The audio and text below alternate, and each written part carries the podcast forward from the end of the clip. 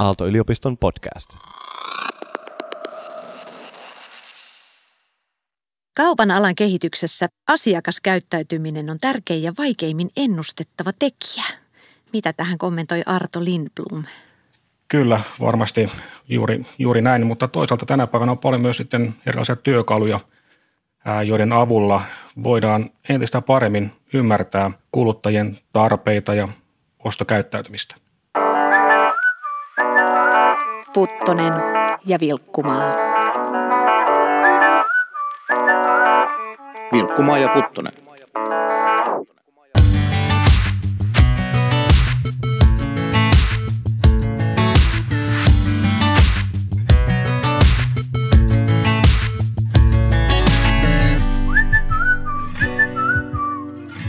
Puttonen ja Vilkkumaa on Aalto-yliopiston kauppakorkeakoulun podcast, joka uskoo, että parempi bisnes rakentaa parempaa maailmaa. Jokaisessa jaksossa käsitellään yhtä liike-elämän aluetta ja pohditaan, kuinka asiat voisi tehdä paremmin. Minä olen Vilkkumaa, Eeva Vilkkumaa. Tänään puhutaan siitä, mihin suuntaan kaupan ala on kehittymässä – Keskustelemassa ovat Aalto-yliopiston kauppakorkeakoulun markkinoinnin johtaja professori Arto Lindblom. Tervetuloa. Kiitos. Sekä kauppakorkeakoulun Executive in Residence Juhani Pekkala. Tervetuloa. Kiitos.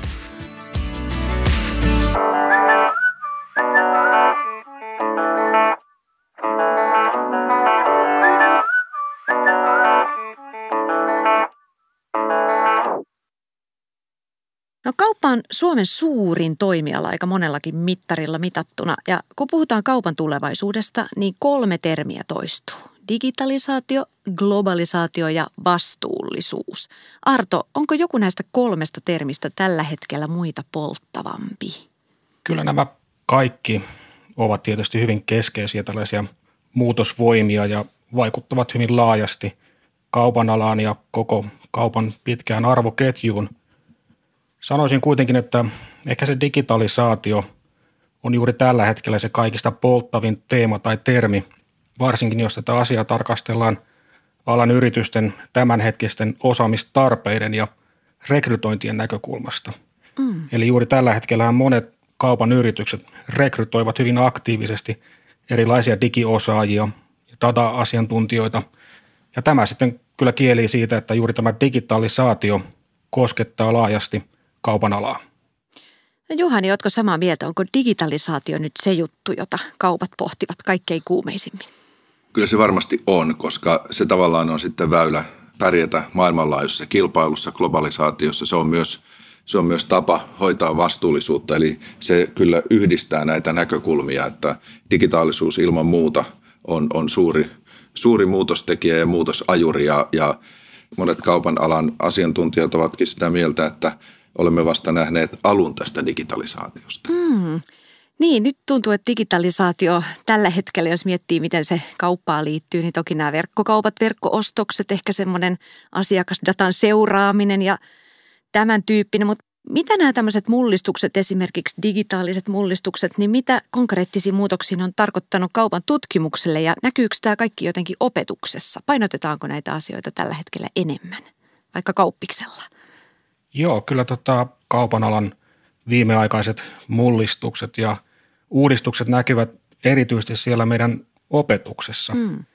Eli opetuksessahan pystytään varsin nopeasti reagoimaan. Ää, toki myös sitten tutkimuspuolella pyritään ottamaan huomioon näitä toimialan muutoksia, mutta toki ehkä nämä muutokset näkyvät siellä tutkimustyössä sitten pienellä viiveellä. Mm. Niin, meneekö se näin päin, että tutkimus tulee sitten jollain tavalla käytäntöön jälkijunassa? Eikö se normaalisti mene toisinpäin? Että ikään kuin yrityselämät menee tässä edellä ja tutkimus sitten tulee perässä. Voidaanko sanoa, että kaupan kohdalla tilanne on näin päin? No kyllä se varmasti jossain määrin pitää paikkansa, juuri näin. Joo. No Juhani, sä nyt on seurannut kaupan alan käänteitä aitio paikalta usean vuoden ajan. Sä toimit Kaupan liiton toimitusjohtajana vuodesta 2007 alkaen ja jäit sitten tehtävästä eläkkeelle vuoden 2018 lopussa. Ja nyt oot Executive in Residencein positiossa Aallossa kauppiksella, niin onko ollut kiinnostava päästä seurailemaan näitä nuoria kauppatieteilijöitä? No on, on todellakin se ollut tosi kiinnostavaa. Kyllä täytyy sanoa, että lahjakkaita ihmisiä, lahjakkaita nuoria, jotka keksii kyllä hienoja ja löytää niin kuin fiksuja ratkaisuja mm. sellaisiin ongelmiin, joita yrityksissä tällä hetkellä on. Ja toivoisinkin myös, että yritykset vielä enemmän osais käyttää hyväkseen sitä, että antaisivat näitä tehtäviä tai tällaisia keissejä meille, meille ratkottavaksi. Siitä yritykset saa paljon niin kuin ideoita, ajatuksia ja semmoisia tuoreita näkökulmia. Kyllä se on ollut ilo katsoa tätä. Niin voisi ajatella, jos on kuten sanoitte, että tämä digitalisaatio on nyt se polttavin haaste, niin ehkä nämä nuoret opiskelijat on, kun he ovat tähän digitaalisen maailmaan kasvaneet, niin heillä on varmasti hyvinkin paljon annettavaa juuri idea mielessä yrityksille näiden digitaalisten haasteiden suhteen. Kyllä joo, koska he tavallaan elää sellaista maailmaa, että he ei enää sanokaan, että digitaalisuus, vaan se on, niin kuin, mm. se on heillä niin kuin sisässä oleva asia. Se tavallaan on, on niin kuin luontainen kysymys, että sitä ei välttämättä tarvitse edes nimetä erikseen. Kyllä, juuri näin. No, tämä tiivis yhteistyö elinkeinoelämän kanssa on näkynyt oikeastaan aina varmaankin kauppakorkeakoulussa yritystä ja opiskelijoiden välillä tai opetuksen välillä – No mitä asioita sun mielestä, Juhani, tämä koronavuosi on nimenomaan tuonut esiin tästä yhteistyöstä? No tietysti se koronavuosi tuo, niin kuin tiedetään, miten se on vaikuttanut kauppaan. Se on vaikuttanut kauppaan monella tavalla. Erityisesti se on nostanut tämän verkkokaupan roolia ja verkkokaupan merkitystä ja sitä, millä tavalla verkkokaupassa voidaan ottaa asiakaskeskiöön ja sitä asiakaskokemusta ja elämyksellisyyttä myös siellä verkossa parantaa. Mm se on tavallaan, niin kuin monilla muillakin toimialoilla, se on pakottanut ottamaan muutaman vuoden edestä kerralla semmoisen ison digiloikan. Mm. No Arto, onko tämä sama asia näkynyt sitten myös tutkimuspuolella vai mihin ne tämän hetken polttavimmat tutkimusaihiot liittyy?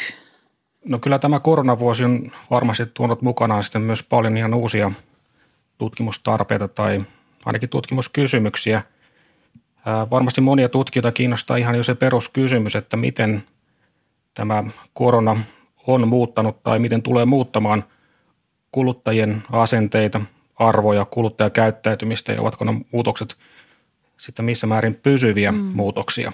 Mutta toki niin kun yritysten näkökulmasta sitten varmasti tällä hetkellä kiinnostaa erityisesti digitalisaatioon liittyvät teemat, verkkokauppa, monikanavaisuus, digitaaliset markkinapaikat, kuluttajalogistiikka ja niin edelleen.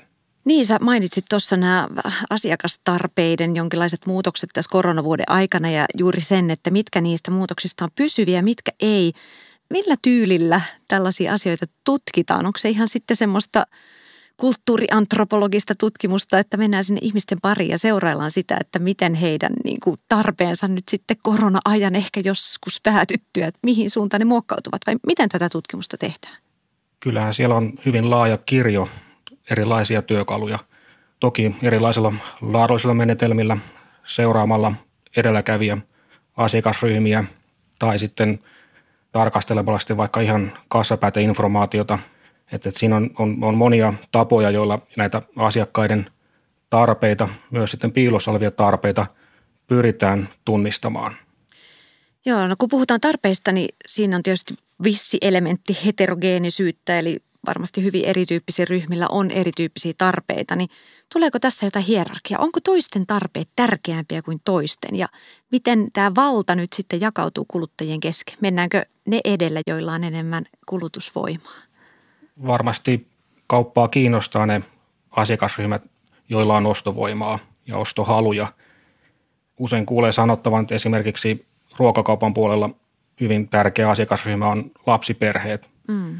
Jotka ostavat kerralla paljon kaupasta ja, ja näin ollen muodostavat hyvin tärkeän asiakasryhmän niin kaupan näkökulmasta, mutta kyllähän tietysti kauppa pyrkii sitten palvelemaan tänä päivänä hyvin erityyppisiä asiakasryhmiä erilaisilla palveluratkaisuilla.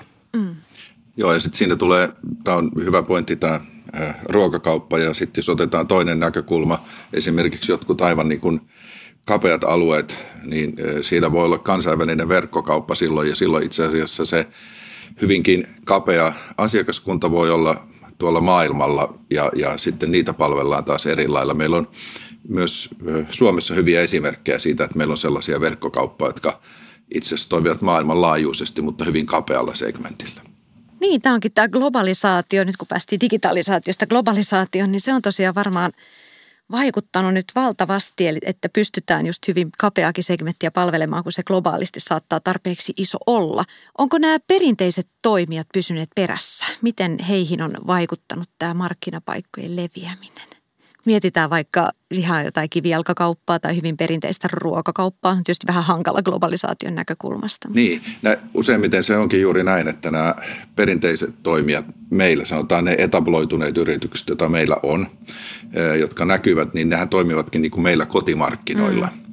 Ja toisinpäin voisi sanoa, että eihän meilläkään täällä juuri näy kovinkaan paljon esimerkiksi ruotsalaisia ruokakauppoja, mm-hmm. mutta meillä näkyy kyllä tosi paljon ruotsalaisia vaateketjuja esimerkiksi. Eli, eli se aika pitkälle myös se toimiala vaikuttaa sitten siihen, millä tavalla voidaan kansainvälistyä. Se ei ehkä niinkään ole tämmöinen niin kuin konservatiivisuuskysymys, vaan se on nimenomaan se toimialakysymys, joka sitten ruokakauppa on aivan ja päivittäistavarakauppa on ihan eri asia kuin esimerkiksi vaikkapa vaatekauppa tai sitten rautakauppa tai sitten vaikkapa kosmetiikkakauppa. Tämä on kiinnostava juttu. Johtuuko se, no osin varmasti johtuu ihan toimitusketjuista, että ruoka tulee tietysti, jos se tuotetaan lokaalisti, se on halvempaa sitten kauppaan tuoda, mutta onko siinä myös joku sellainen, että ihmiset jotenkin suhtautuu ruokaan eri tavalla kuin vaikka vaatteisiin tai rautaan, eli kokevat sen tärkeämmäksi, että se ruokakauppa on kotimainen?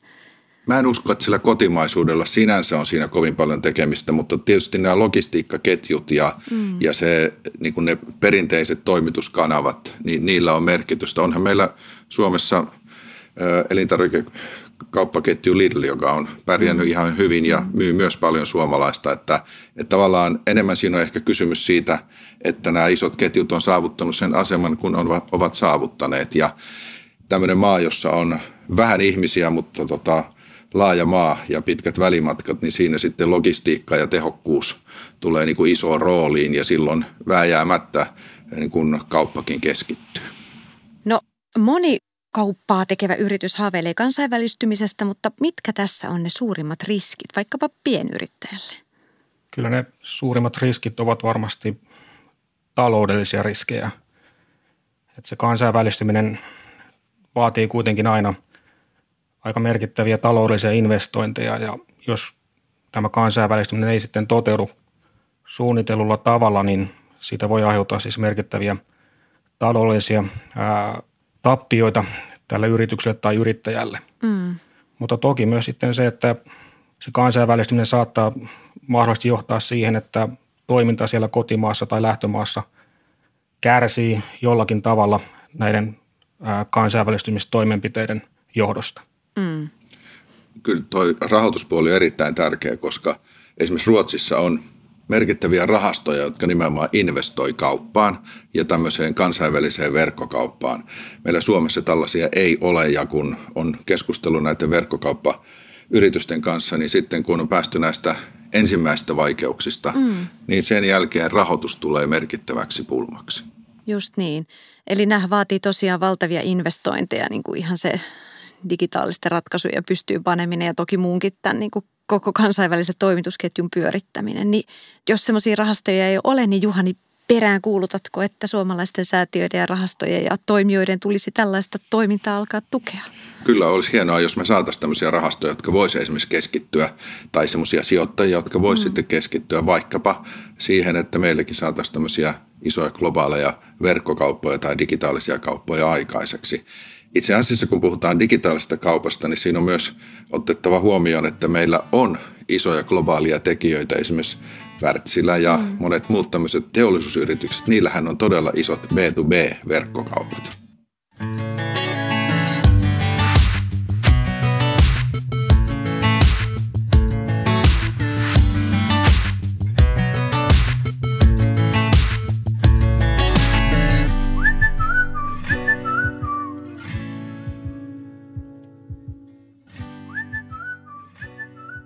No erilaiset megatrendit on muokannut kaupan alaa tosi voimakkaasti 2000-luvulla. Mikä on se seuraava järisyttävä trendi, josta ei julkisesti ole vielä puhuttu? Onko teillä siitä näkemystä? Nyt sen saa paljastaa ensimmäisenä.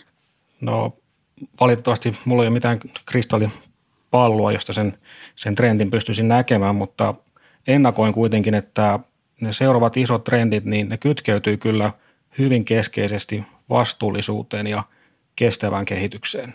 Mm. Pystytkö sanoa mitään, että minkä tyyppisiä konkreettisia muutoksia se voisi nämä trendit ehkä siihen kaupantekoon tuoda? No yksi sellainen trendi, joka on jo ehkä jonkun aikaa ollut olemassa, on, on jakamistalous ja, ja kuluttajien suhtautuminen omistamiseen. Ja toki nyt jää nähtäväksi, että missä määrin tämä trendi mahdollisesti sitten vahvistuu tulevaisuudessa, että kuinka tärkeää kuluttajille on tuotteiden, tavaroiden omistaminen vai voisiko yleistyä tällainen yhteiskäyttö ja, ja vastaavat asiat? Niin, tämä onkin mielenkiintoinen kysymys. Se oikeastaan palautuu just siihen asiakas tarpeiden ja asiakaskäyttäytymisen ennustamisen vaikeuteen. Et siihenkin varmaan vaikuttaa niin monet tekijät, että mitä, mitä pidetään vaikka merkittävänä statussymbolina ja mitä ei. Mites Juhani, mikä sun näkemys on tärkeimmistä tulevista megatrendeistä? No Arto otti esille kyllä ihan keskeisiä. Sitten ehkä yksi, mikä nousee varmaan vielä, ja se saattaa, niin kuin nyt nähdään tässä vaiheessa, niin markkinat polarisoituu voimakkaasti, että tulee varmaan niin kuin erilaisia tarpeita. Mehän nähdään, että jo tämä koronakriisi on aiheuttanut sen, että toisilla menee ihan yhtä hyvin kuin ennen, toisilla ei mene. Mm. Polarisaatio monesta näkökulmasta voi olla se. Ja sitten se johtaa myös siihen, että sitten nämä asiakaskeskeisyys ja tämmöinen niin kuin asiakkaiden palvelu, elämyksellisyys, se tulee myös sitten ainakin sitten siellä niissä ryhmissä, joilla on niin kuin mahdollisuus siihen ja varaa siihen. Että, mm. et tota, yksi sellainen asia, jota mä kyllä pahoin pelkään, että voi todella tulla, on tämä tämmöinen tietynlainen niin kuin erilaisten markkinoiden polarisaatio. Just näin, eli siellä on pieni porukka, jolle kaikki on luksusta ja kaikki toimii mahtavasti ja sitten on ehkä isompi semmoinen massa, joka ottaa sen mitä saa. Niin, tai sitten se voi mennä niinkin päin, että on niin kuin paljon tämmöisiä niin kuin keskitulosia, sanotaan niin kuin hyvin voivia ihmisiä, mm. mutta sitten on ehkä pienempi joukko, joka ei tahdo pysyä, eikä niin kuin voi, voi kuluttaa sillä tavalla. Sitten tota, siellä on semmoinenkin, semmoinenkin trendi olemassa. Mä en välttämättä näe sitä ihan tämmöisenä, että on vain niin kuin pieni joukko, joka pystyy tekemään, tai pieni joukko, jolla on varaa merkittävästi Aivan. kuluttaa. Niin toihan oikeastaan vielä pahempi, koska sitten jos suurimmalla osalla menee hyvin, niin ei ole suuren enemmistön insentiiviä sitä tilannetta välttämättä muuttaakaan. Niin, mutta kyllä tämä ilman muuta tämä tota, äh, niin kuin ympäristöasioiden nousu näkyy ja nythän me huomataan, että yritykset saattaa olla jo radikaalimpia ympäristötekojen tekijöitä kuin yhteiskunnat. Mm. Niin, no tämähän on mielenkiintoinen. Eli nyt yrityksistä tuleekin veturi tälle sustainabilityn asialle. Joo, ainakin joitakin merkkejä siitä olemassa. Ei välttämättä kaikki, mutta, mutta siitä tulee merkittävä niin kuin osa yritysten imagoa ja sen pitää olla todellista. Se ei voi olla vain markkinointia. Ja senhän voi nähdä näinkin, että jos ajattelee, että vaikka logistiikkaketju saadaan mahdollisimman toimivaksi, niin se on myös, se on paitsi niin kuin tämän ympäristövaikutusten kannalta hyvä, niin myös toki kulujen pienentämisen kannalta hyvä asia. Alustatalous on semmoinen asia, josta jatkuvasti puhutaan vähän eri yhteyksissä. Puhutaan Ubereistä ja Airbnbistä ja puhutaan Facebookista ja muista erilaisista digitaalisista ja matching-alustoista. Miten näette, että mikä tämä alustojen rooli on kaupassa tällä hetkellä ja mikä se mahdollisesti tulee olemaan tulevaisuudessa? Kyllä ennakoin, että alustataloudella ja ennen kaikkea näillä digitaalisilla markkinapaikoilla – tulee olemaan hyvinkin merkittävä rooli kaupan alalla tulevaisuudessa. Jo tällä hetkellä nämä digitaaliset markkinapaikat näyttelevät hyvin suurta roolia kaupan alalla ja varmasti tulevat siis osaltaan muokkaamaan kaupan alaa, kaupan alan kilpailua tulevina vuosina.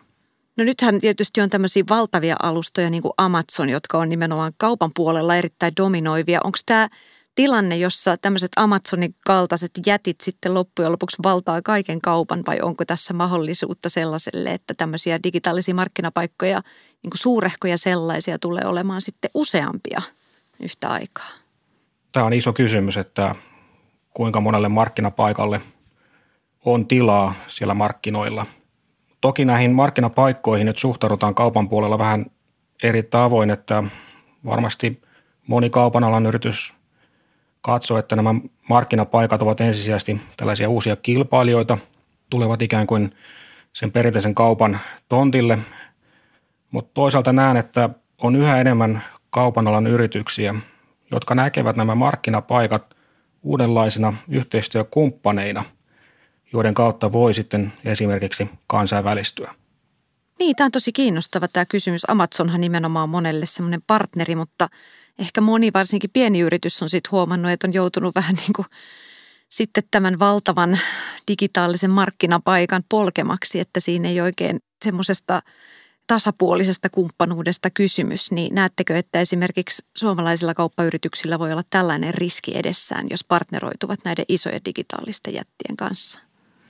Ainahan aina tämmöinen riski on, kun näiden isojen jättien kanssa toimitaan. Nehän ei juuri neuvottele, vaan ne kertoo, mm. että ehdot ovat tässä, toimikaa näiden kanssa. Mutta se itse asiassa johtaa siihen ajatukseen, että, että on muutettava toimintamalleja ja on sopeuduttava siihen, että millä tavalla siellä voidaan toimia ja mikä on se toimintatapa. Siellä kyllä sitten pärjää, mutta olen kuullut kyllä monien yritysten sanovan, että aluksi ei ole helppoa, mm. mutta sitten kun siellä oppii toimimaan – niin, niin siitä, siellä sitten siitä voi olla kyllä myös isoja hyötyjä, ihan niin kuin Arto sanoi. Mm. No miten näette tähän liittyen, että nyt kun tämä vähän tämä alustatalous ja ymmärrys sitä koskien lisääntyy, niin onko sääntelijällä tässä tulevaisuudessa joku rooli? Kuinka omavaltaisesti nämä globaalit jätit pystyvät tulevaisuudessa toimimaan omien sääntöjensä mukaisesti?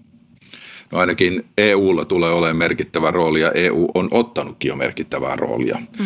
kun ajatellaan tietosuoja-asetuksia ja sitten myös sitä, että millä tavalla se, millä tavalla se tutkii ja katsoo, että millä tavalla nämä digitaaliset jätit toimii, niin EU-tasolla se sitten se sääntely pitää tapahtua. Suomella ei kyllä yksin siinä ole paljonkaan, paljonkaan mahdollisuuksia, että onneksi meillä on tällainen mahdollisuus EUn kautta vaikuttaa siihen.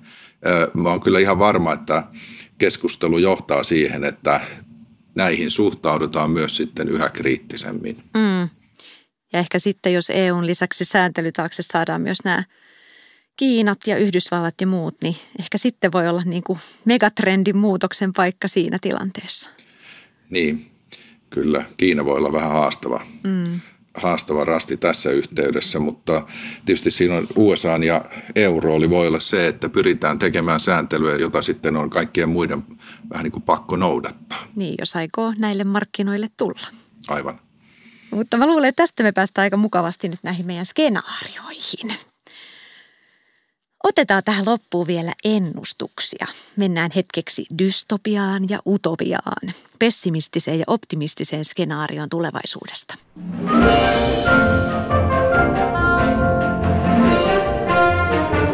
Utopia. Utopia. Dystopia.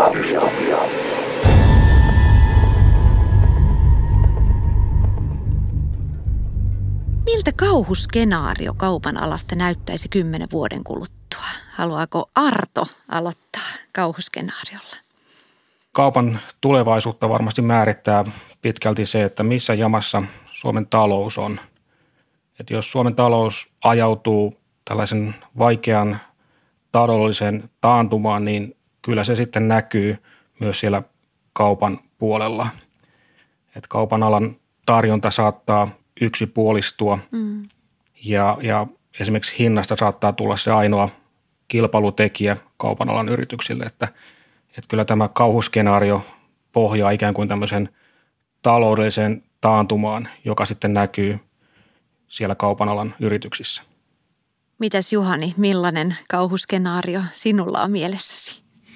No tähän voisi rakentaa päälle vielä just sit sen, että, että jos Suomella menee huonosti ja emme pääse talouskasvuun kiinni, niin sen jälkeen todellakin meillä nämä kaupan yritykset menettää sen kilpailukykynsä ja menettää myös mahdollisuutensa työllistää, kun kauppa on niin iso työllistäjä, niin mm. sitten se rupeaa näkymään myös työttömyytenä.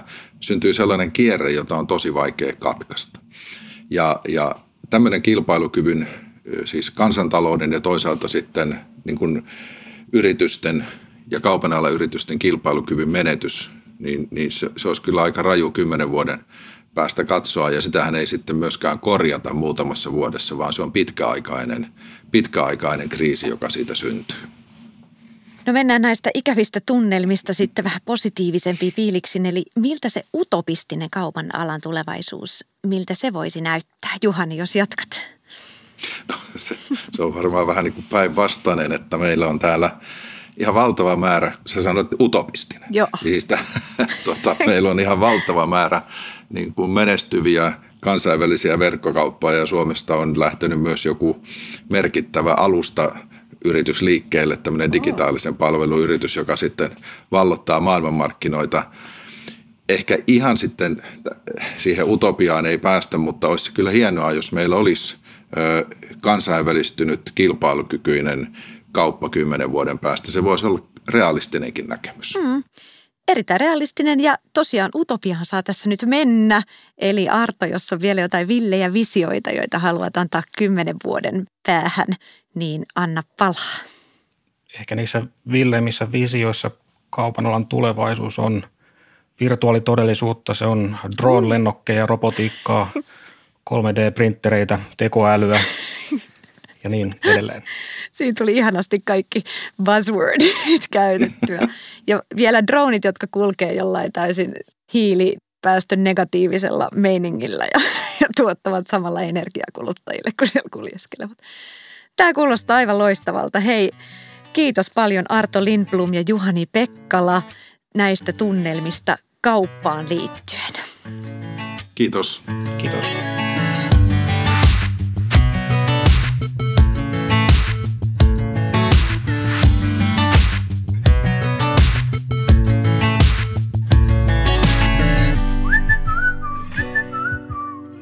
Tämä oli Puttonen ja Vilkkumaa.